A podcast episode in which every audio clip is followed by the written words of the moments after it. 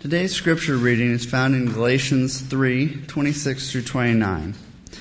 You are all sons of God through faith in Christ Jesus. For all of you who were baptized into Christ have clothed yourself with Christ. There is neither Jew nor Greek, slave nor free, male nor female, for you are all one in Christ Jesus. If you belong to Christ, then you are Abraham's seed and heirs according to the promise.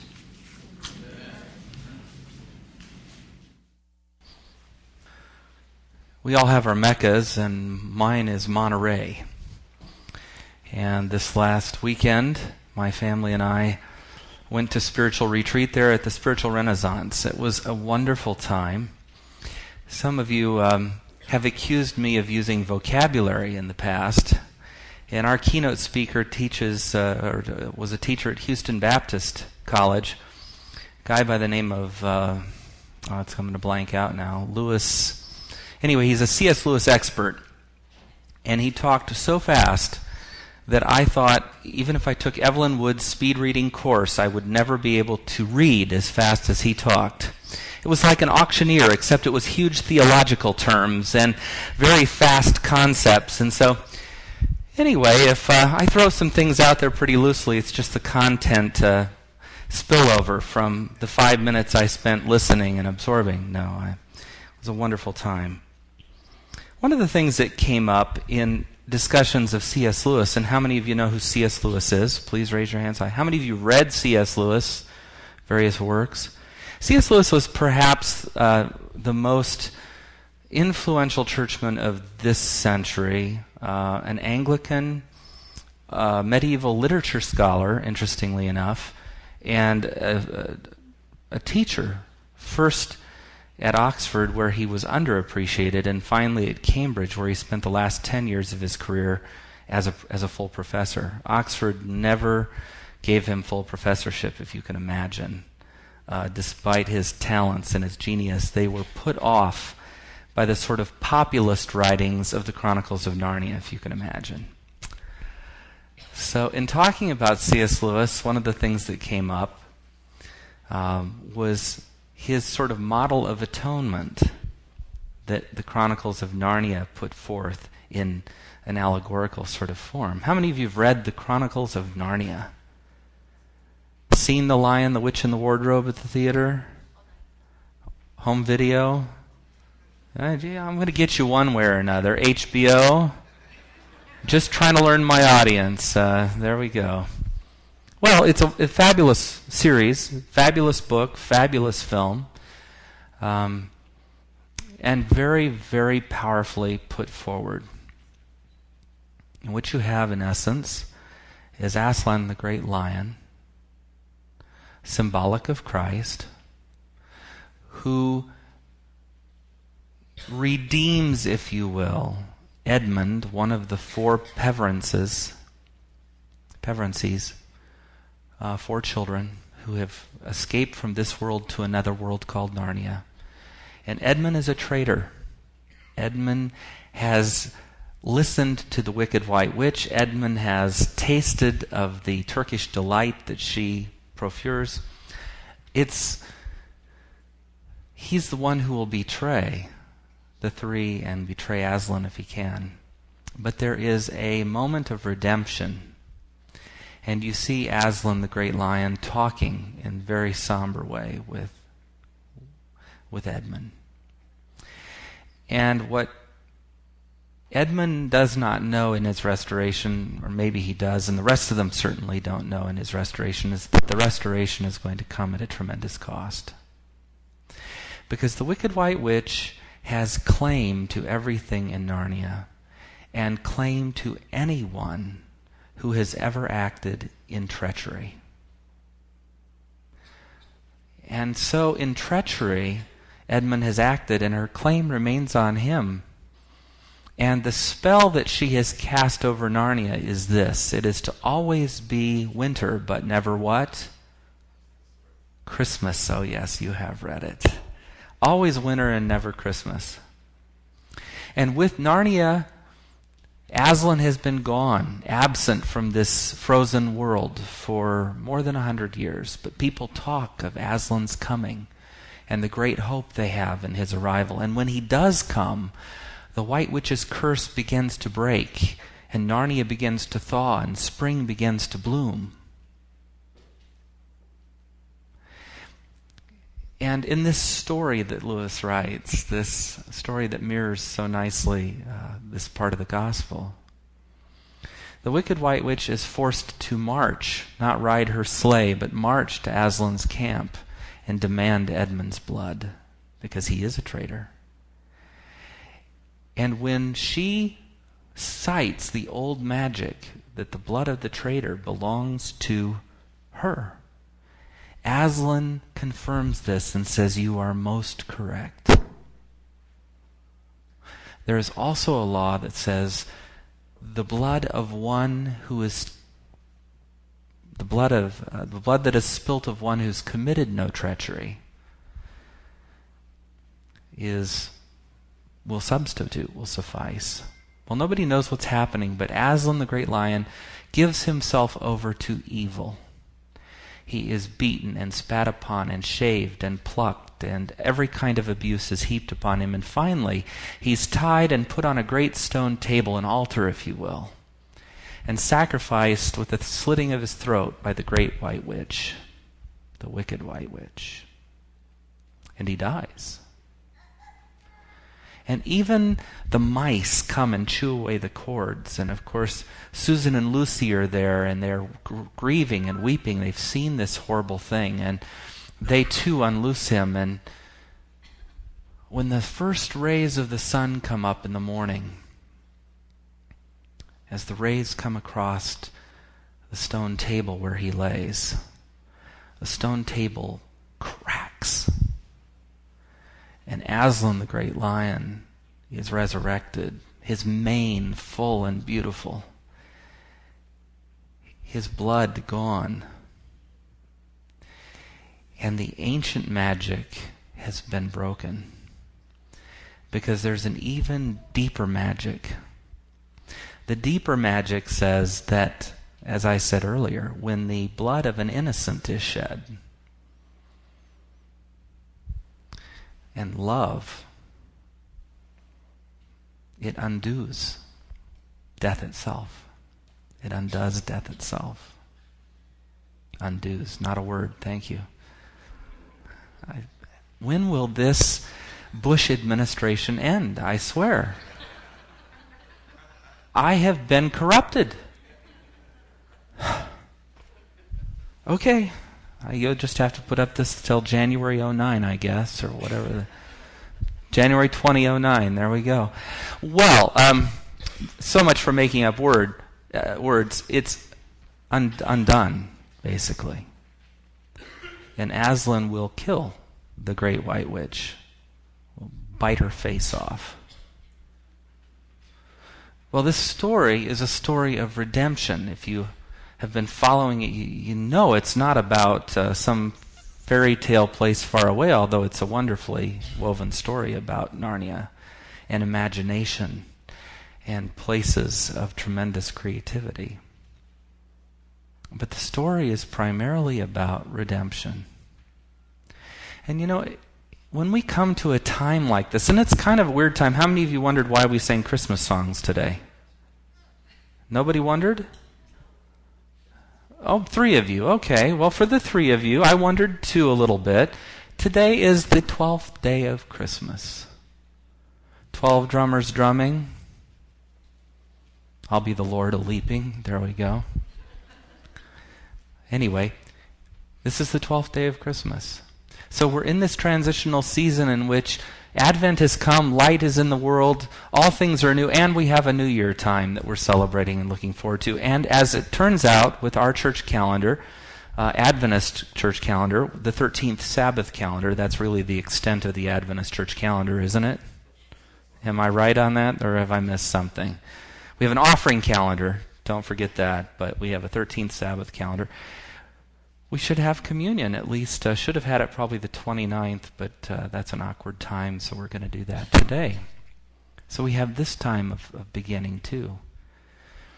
And as we think about communion and what it means, as we think about this gift that God has given us, it occurs to me that there are several things that go through people's minds, all based in Scripture. It occurs to me that we have different models of what it means to be saved represented in different passages of Scripture, and some uh, certainly uh, appeal to each of us individually more than others, and some aspect of each theory offends somebody somewhere. Are you tracking with me on that? Do you have any idea what I'm talking about? Let's just sort of do a quick review and then I'll try to illustrate those from Scripture briefly. The first model of Scripture, or first model rather of, of redemption, is literally based on that word redeemed or ransomed. So you have this notion that we were slaves or in captivity somehow, or we have been taken by force by another that we don't naturally belong to. And we have been demanded a ransom of, that is to say, a, there was a price on our head.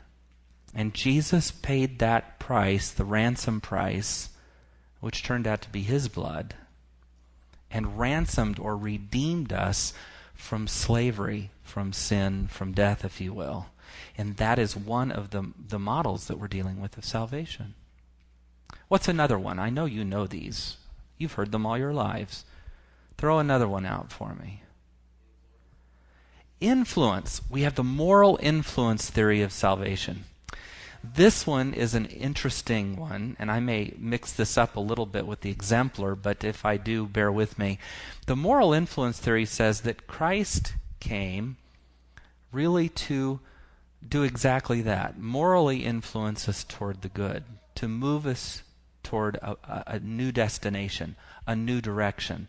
We were in sin and headed to destruction, but moral influence says by his presence, by the life he lives, by his perfection, we're inspired to follow his example and go a new direction in life and live a life influenced and informed by the life of Christ to the point of being perfect as our Father in heaven is perfect. And we will have texts that go that direction too.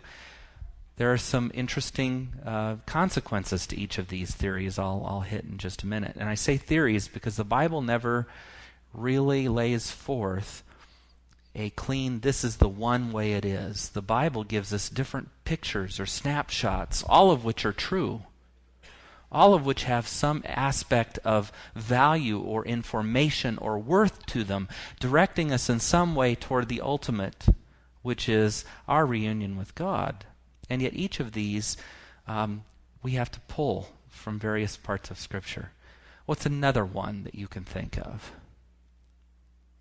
What's, what's Romans all about? Justification, right? for you have been justified by faith. What is justification? What is it on your computer screen in Microsoft Word? Alignment with the margins, right? You left justified, center justified, right justified. Depending on what you click there, your paper's going to look very interesting or very funny, right? Or, or very correct. So we have this sort of sense of being in alignment. Justification is being brought back into alignment in some way. Correct? We have very forensic models and, and not so forensic models of justification. The most popular one in the Adventist church is a very forensic model that I, I sort of grew up with of the court scene, the gavel, God the Father on the throne, uh, on the uh, bench there of the judgment room, Christ the advocate, Satan the uh, the one accusing and you have uh, Jesus pleading his blood.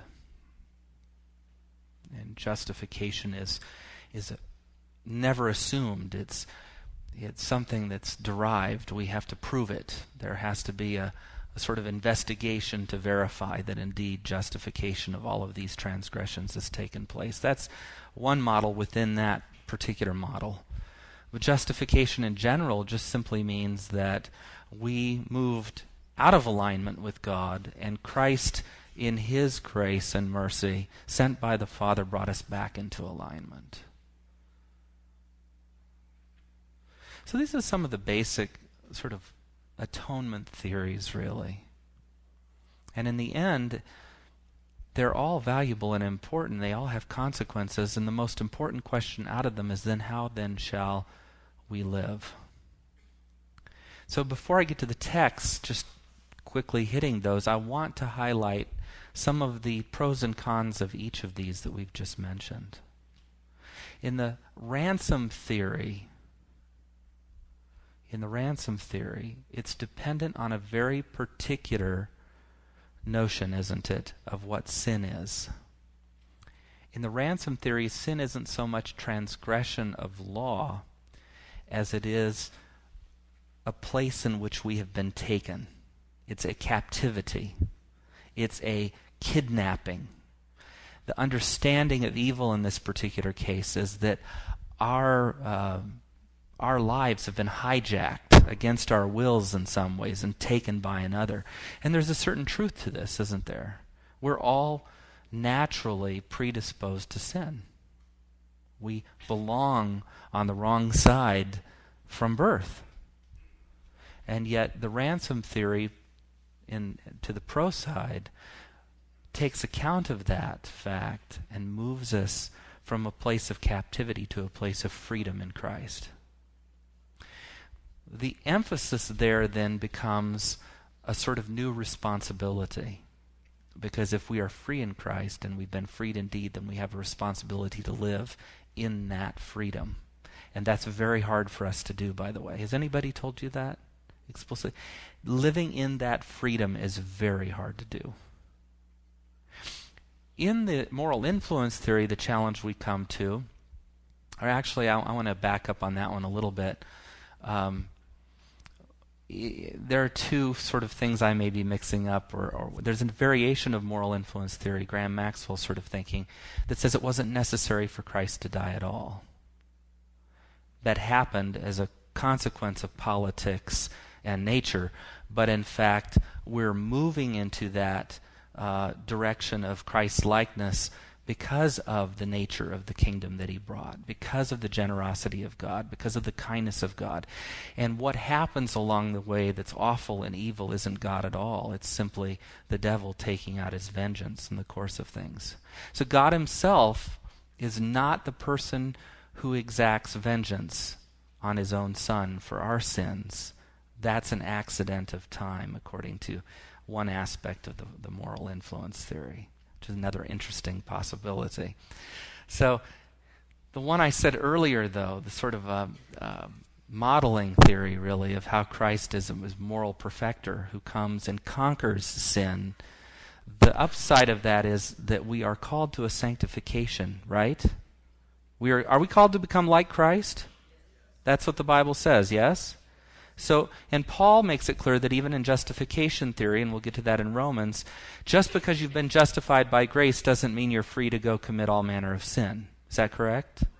Okay. So, justification theory is definitely not antinomian. Um, but there is a sort of, and, and certainly the theory of influence is very, very close to nomianism. The idea is that Christ conquered sin, he conquered the law, he kept the whole law in a human state, and therefore we too must do that. And the consequence of that particular viewpoint is perfectionism. You're going to have to keep the law and the whole law on your own someday, apart from the Spirit, in order to demonstrate that you are safe to save. And there are a lot of Adventists who've adopted that particular position. That has some very serious spiritual consequences, as you might see from the implication I just gave. When we get to justification, the the implication there is interesting too. Are you are you with me, or have I lost you somewhere in all these theories? It's kind of kind of complex, but the justification theory um, really depends on a view of the world that's increasingly challenged. So, for all of you who are engaged with your minds and life and spirituality in the world, maybe you resonate with this. The challenge of the justification theory is that it really depends on a, a, great controversy model, quite frankly. A notion of a God who created, much as um, a, a world without imperfection, without the consequence of sin. Roses had no thorns. There was no predation of any kind. Uh, life was meant to go on for perpetuity. The diet was one of complete sustainability. This is a facet of our great controversy model. And this world in its Edenic state changes with the rebellion of humankind. And that rebellion must be met with the sacrifice of Christ, who brings us back into alignment in his body and person and gift of life with God, who then, for all who believe in him, that same justification applies. And that becomes the group that is safe to save as we look forward to the advent of God again. And the other challenge on that one is the delay of the parousia, the delay of the second coming. How long will we wait for the fulfillment of these promises and words is a challenge to us as we think about the meaning of Christ's coming and sacrifice and death. Is that too controversial? I like to be honest with you. You're such an educated group and so able to take in so many things. I I mean that in all sincerity. I really appreciate you as an audience because as a congregation, you, you really do think through a lot of things and accept things uh, as just presented. And I, I do appreciate that very much about you. Seriously. Uh, some people take things way too personally. So, all those things said, and there's a great deal of uh, biblical truth in, in more or less each of them, the question comes down to how shall we live? So let's just take a few minutes in Scripture and survey this very briefly and get an idea. First of all, an easy place to find the um, influence theory is in 2 Corinthians 13. Just so you have a reference for that one if you want to look at this later. 2 Corinthians 13.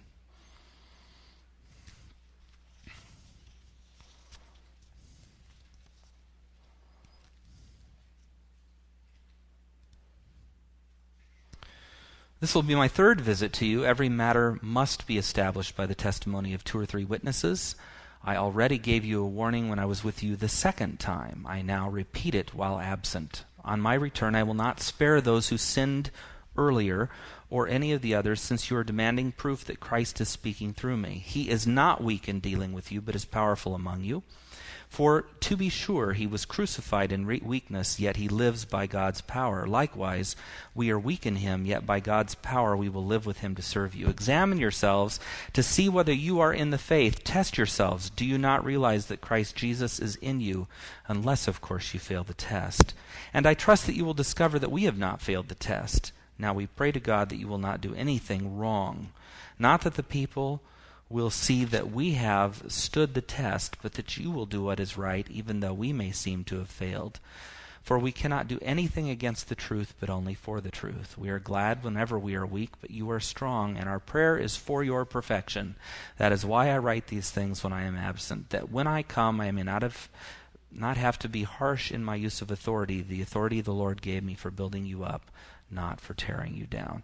Just an implication, uh, a hint at, at what uh, Paul is after on the surface of things there. If we're looking for the justification uh, model, you can find that very strongly in Romans. That's a favorite of many of us, myself included, uh, although Galatians is outstanding as well. Romans 1, 3, 5, 8, um, all there. Uh, the most classic passages come from 3, 4, and 5, and we don't have time to go through all of that but a good uh, synopsis is in Romans 5:12. Therefore just as sin entered the world through one man and death through sin, and in this way death came to all men because all sinned, for before the law was given sin was in the world, but sin is not taken into account when there is no law. Nevertheless death reigned from the time of Adam to the time of Moses, even then over those who did not sin by breaking a command as did Adam, who was the pattern of one to come. But the gift is not like the trespass. For if the many died by the trespass of one man, how much more did God's grace and the gift that came by the grace of one man, Jesus Christ, overflow to the many? So you have this idea of Adam bringing in by his act and Christ counteracting by his act. And the justification language is very strong in Romans 3 and 4. If we go to the uh, Luke chapter 4,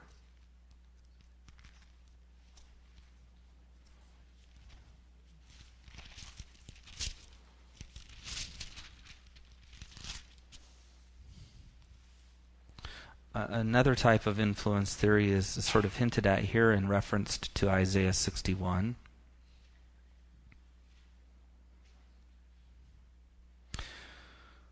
Jesus went to Nazareth, where he had been brought up, and on the Sabbath day he went into the synagogue as was his custom, and he stood up to read. The scroll of the prophet Isaiah was handed to him. Unrolling it, he found the place where it is written, The Spirit of the Lord is upon me, because he has anointed me to preach. And what has he anointed me to preach? Good news to the poor. He has sent me to proclaim freedom for prisoners, recovery of sight for the blind, and to release the oppressed, to declare the year of the Lord's favor. This sort of social aspect of Jesus' teachings and the Beatitudes and prophesied in the Old Testament concerns of the prophets who were very concerned with justice and so forth is a very real part of our understanding of salvation and what it is that Jesus brought. So, having taken that lightning fast walk, trot, run through some of these passages and ideas in this flight of, of biblical fancy, we come to the altar today, to the table, and we ask ourselves, how is it that we shall live? And our text read today in Galatians 3 holds some clues. Galatians 3:26. I would suggest this is how we should live. 3:26 You are all sons of God through faith in Christ Jesus, sons and daughters. For all of you were baptized into Christ, have clothed yourself with Christ. So we're not going to live with distinctions. There is neither Jew nor Greek, neither slave nor free, neither male nor female, for you are all one in Jesus. If you belong to Christ, then you are Abraham's seed and heirs according to the promise. Now, Paul runs into a very interesting argument in which he talks about how a child, even though he be the owner of everything, is still like a slave because he's subject to the estate rules.